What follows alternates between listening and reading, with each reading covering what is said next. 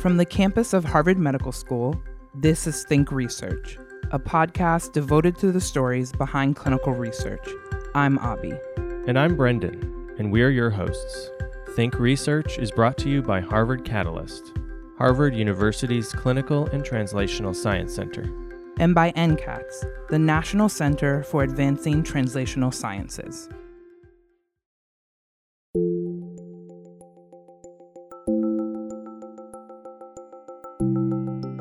For many cases of infertility in women, current research doesn't tell us everything. There are several known causes of infertility, but also many unknown reasons why a pregnancy would be unsuccessful. It's commonly known that advanced age leads to difficulty becoming pregnant, but we don't understand why. When it comes to IVF treatment, less than half of all cycles result in pregnancy. Dr. Caroline Mitchell wants to understand the mechanisms behind causes of infertility and how much of it is due to the makeup of the vaginal microbiome. Dr. Mitchell is an investigator at the Vincent Center for Reproductive Biology at Massachusetts General Hospital and an associate professor of obstetrics, gynecology, and reproductive biology at Harvard Medical School. Dr. Mitchell, thank you very much for joining us. Thanks for having me. You received a pilot grant to study how the vaginal microbiome affects fertility. What are the aims of your study? So, our first aim is to compare the vaginal and actually also intrauterine and gut microbiome between couples with two types of infertility idiopathic infertility, where we really don't know the cause of infertility, and then male factor infertility, where we think the female partner is as normal as we're going to get in a uh, infertility clinic. The second aim of our project um, is to compare those three different micro, microbial communities, so vaginal, intrauterine, and gut, between women who achieve pregnancy with an IVF cycle and those who do not achieve pregnancy with that IVF cycle. You're looking at infertility. How much do we know about the causes of infertility? So, we know a great deal about some causes of infertility. So, things that are easy to measure would be sperm number and function, if people don't ovulate or produce eggs at all. That's a pretty easy thing to measure and diagnose. But then there's a f- good proportion of women, um, or couples, I should say, who aren't able to get pregnant and we're really not sure why. And often those are the folks who do in vitro fertilization because that's probably the best shot. But even in those cases, pregnancy is achieved in only 30 to 50% of cycles age is sort of an intangible. We know that age decreases people's chances of achieving pregnancy, but exactly why and how is not totally clear. And is there is is it a very it's sort of like a um, ambiguous cutoff? Is there like you know some people can get pregnant into their 40s, some people can't, and it's just so there's a lot of unknowns there. Right, correct. And much of that is likely due to genetic problems with an egg or an embryo that lead to very early miscarriage or not achieving pregnancy at all. And so I think often these are things we don't quite have the tools to measure. And one of the things we wonder is if some of these cases where people just don't achieve pregnancy is due to the microbiome. So there's been some work looking at microbiome and infertility. Um, how is your project different from the previous work that's been done? So there are a couple groups or types of studies that have been done about microbiome and infertility. There's the older work that was based on culturing the microbes, which is sort of all we used to be able to do. And those those studies looking at culture did show some associations between what we think of as the beneficial vaginal bacteria, the lactobacillus, and um, live birth after an in vitro fertilization cycle. With the advent of molecular sequencing, there have been a couple studies that characterize the microbial communities by molecular sequencing. A couple of these look at vaginal swabs and the catheters that are used to deliver the embryo into the uterus. But neither of those studies characterize the microbial community down to the species level. Um, so you get broad strokes, but we know that different species of lactobacillus specifically have some very different functional effects. So the data out there don't characterize species down to that level, which our study will do. And then one of the bigger studies that's been done was done by a group in Italy, which used endometrial biopsies and characterized the microbial community quite well. But endometrial biopsies in folks undergoing IVF are not something that's sort of clinically practiced in the US. And so we'll be looking really at vaginal swabs, the catheters that deliver the embryo, and then also at the gut microbial community. And so you were looking at patients in um, an intro in vitro fertilization clinic, an IVF clinic. Why did you choose to look at IVF patients? Two reasons. One is that in Massachusetts, this is something that's covered by many insurance providers, but around the country, this is something people pay for out of pocket. And when you're paying out of pocket for something that is successful 30 to 50% of the time, that can be devastating. And so, if we could figure out something that would improve those results, that would be a huge service to patients and to couples. So, that you mean the people that are paying out of pocket, that 30 to 50% would go up to 70, 80, whatever? That would be great. Yeah. That would be our hope. So that um, you didn't have to pay for cycle after cycle. Mm-hmm, right. And these are expensive procedures. Correct. In the between fifteen to twenty thousand dollars, mm. depending on what medications you're using and where you are. The second reason to study an IVF population is that you you know when pregnancy is expected. It's a very the time horizon is quite short. Whereas folks who are trying to achieve pregnancy outside of a clinic, certainly there's a fertile period, but you don't have the exact day, the exact sort of timing that you do with an IVF um, population. And so it's it's a for research study, it's actually kind of nice mm-hmm. to have that controlled environment. You know Correct. exactly when the egg has been implanted. Correct. And, right. Exactly. Um, so uh, let's talk about some of the nuts and bolts of the study. How are you enrolling patients, and what kind of screening are they undergoing? So, we're relying on our clinical colleagues to help us identify our two groups of patients. So, folks who are um, characterized as male factor, where it's really a sperm issue, and folks who are idiopathic, where all of the testing that's been done by the clinical team really hasn't revealed a cause for the infertility. And so the, the screening is really just the clinical workup. And our research coordinator talks with the clinical teams each day about the patients who are coming to clinic and who might be a good candidate. The second step is then asking the patients if they're at all interested in participating. Um, and really, that's what it is. It's based on the clinical profile and people's willingness to provide the samples. The data collection is really also after the cycle, we'll look at what medications did people get to stimulate the ovaries what was the quality of the eggs and the embryos? Did the team have any trouble during any of the procedures? So that's mm-hmm. all data we'll pull from the clinical chart. And then the real study work and analyses is once we have all the samples, is then extracting DNA, characterizing the microbiome with the molecular sequencing, and then doing the analytic comparisons. Okay, so the samples is the stool sample, the catheter sample, and, and vaginal, vaginal swabs. Swab. Okay, great. Is there anything else around the kind of process of the study that you think would be important for people to know?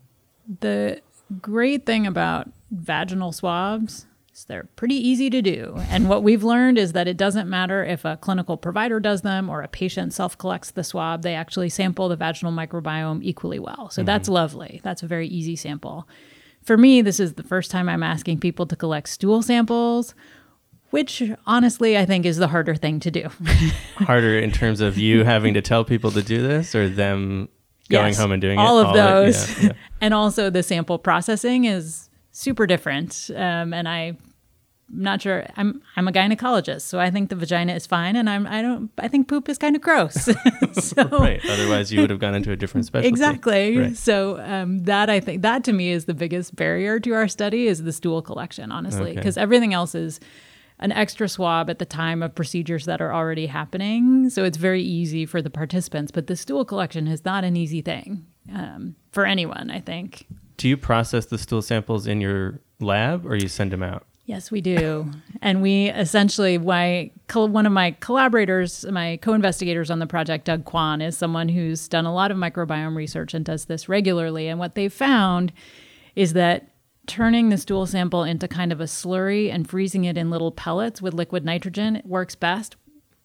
again, this is like this is a new frontier for me, and um, thank goodness I have a wonderful research coordinator who has agreed to do this, and he finds no problem with that. Wow, stool slurry. Exactly. Okay. I think that's all we need to say. I guess the one other thing Yeah. I should say, and one of the challenges of looking at intrauterine micro- microbial communities, is that especially the embryo transfer catheter is kind of designed not to pick up bacteria. Hmm, and so mm-hmm. characterizing the bacteria in the intrauterine space is a really a high risk proposition because I'm not sure how much DNA we're going to find. And when you have samples that have a low amount of DNA, you are as likely to find DNA from your DNA extraction kit, from the environment, from the water, as you are to find real bacteria that were there in the person. And so, one of the things that's very critical in studies like this is having adequate controls. So, you know which microbes you're finding from the water you're using, from your DNA extraction kit, and which are really there in the samples. Hmm. Yeah. So how do you how do you ensure that you have those controls? How do you differentiate? Right. So, one thing we do is we run every reagent through our DNA extraction. So, if we, because often the swabs or the transfer catheter will be in a fluid. And so, we take some of that fluid that never touched a person and we run that through our DNA extraction. Um, other people have advocated putting in a defined group of microbes through your DNA extraction. So you know, I found all those, good, my process works good. And I found like three other things with those guys that I totally did not put in there. Those aren't real. And if I see them in my samples, then those aren't real either. And so you'll see a lot of studies of the upper reproductive tract that say we find a ton of Pseudomonas in the upper reproductive tract, which might be true, but there's Pseudomonas in the water.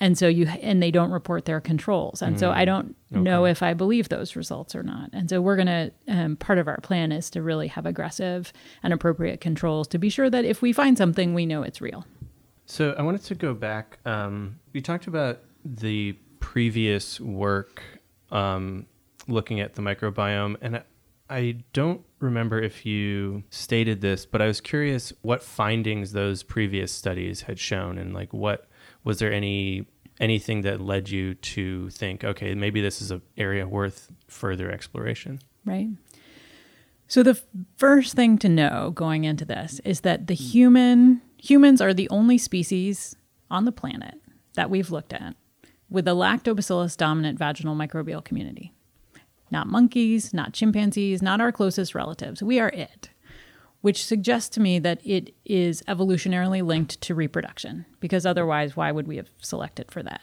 And the studies that have been done before, so the one culture based study, which was done in an IVF clinic, when they cultured streptococcus from either the vagina or from the embryo transfer catheter, the live birth rate in those cycles was 6%. When they cultured lactobacillus from the transfer catheter, the live birth rate was closer to 80%, which is a really dramatic difference. That was a study of 90 people in Seattle, so limited and possibly not generalizable, but very provocative.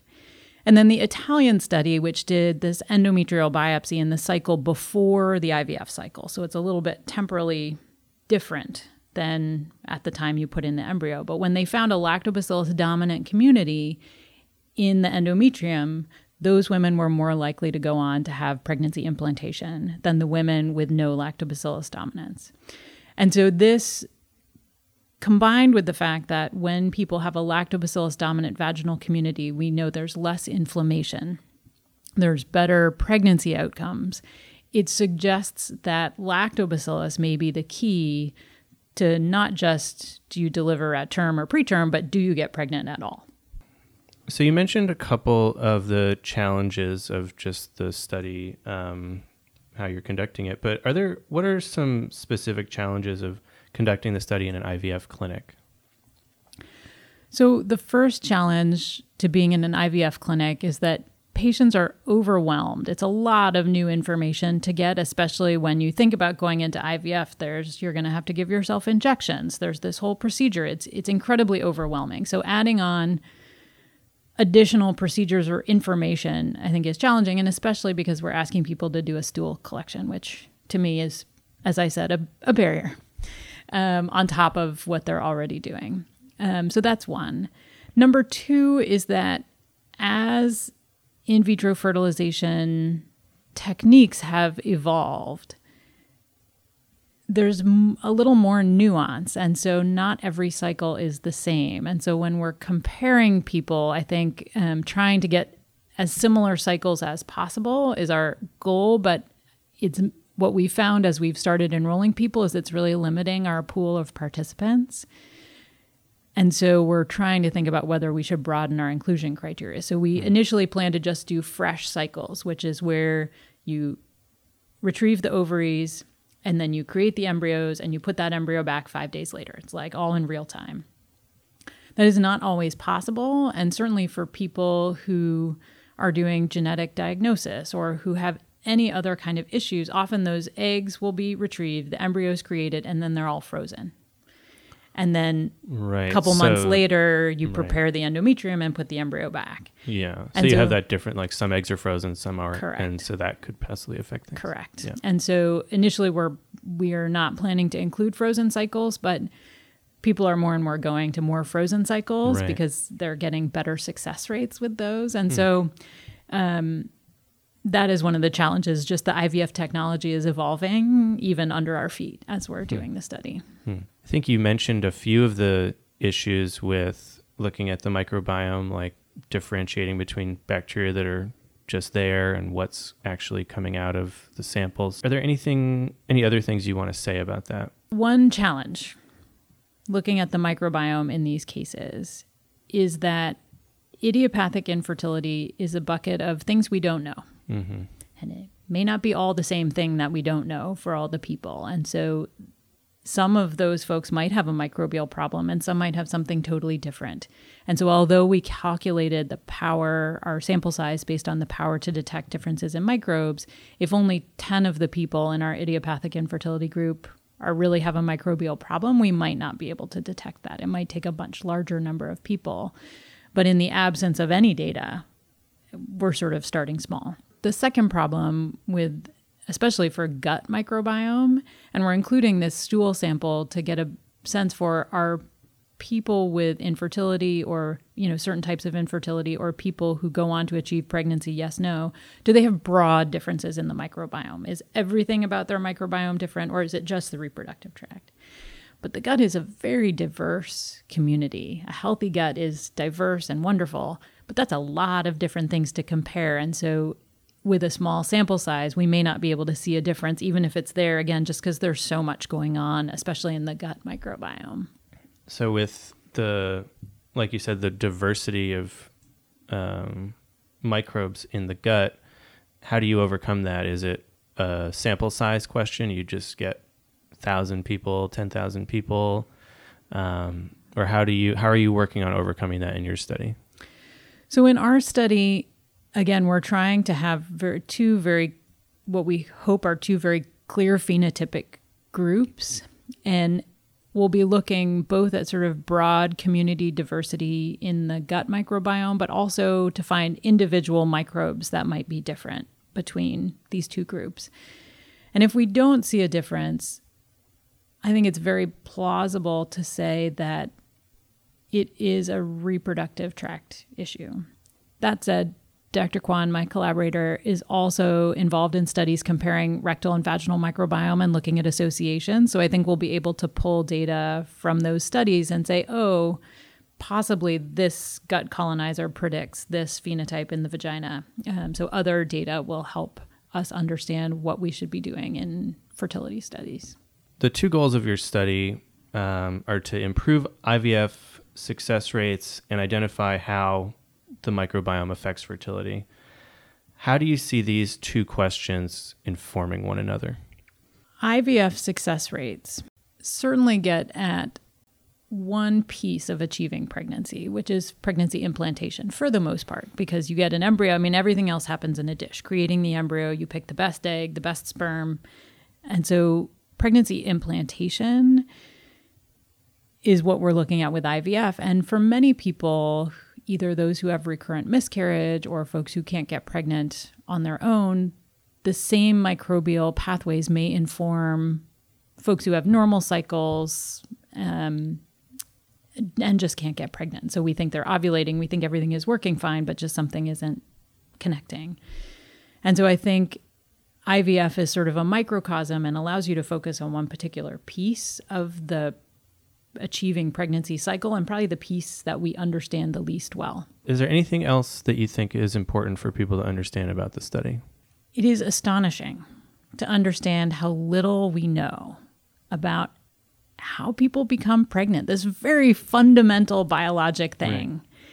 Right. And the fact that, again, humans are the only ones with these lactobacillus dominant vaginal communities, I think suggests this very important influence on reproduction that we really don't understand.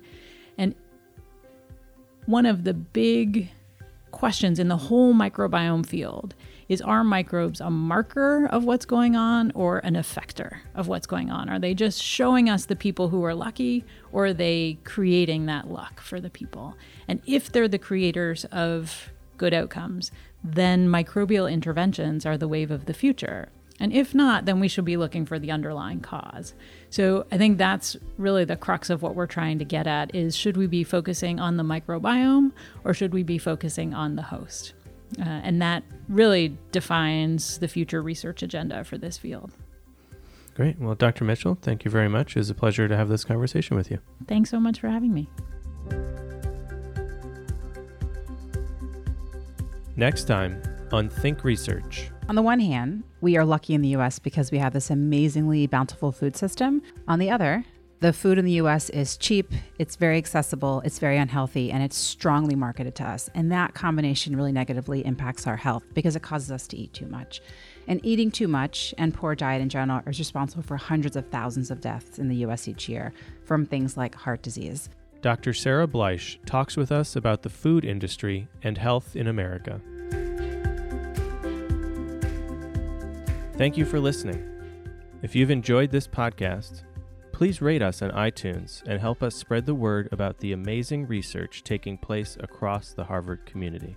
To learn more about the guests on this episode, visit our website, catalyst.harvard.edu slash thinkresearch.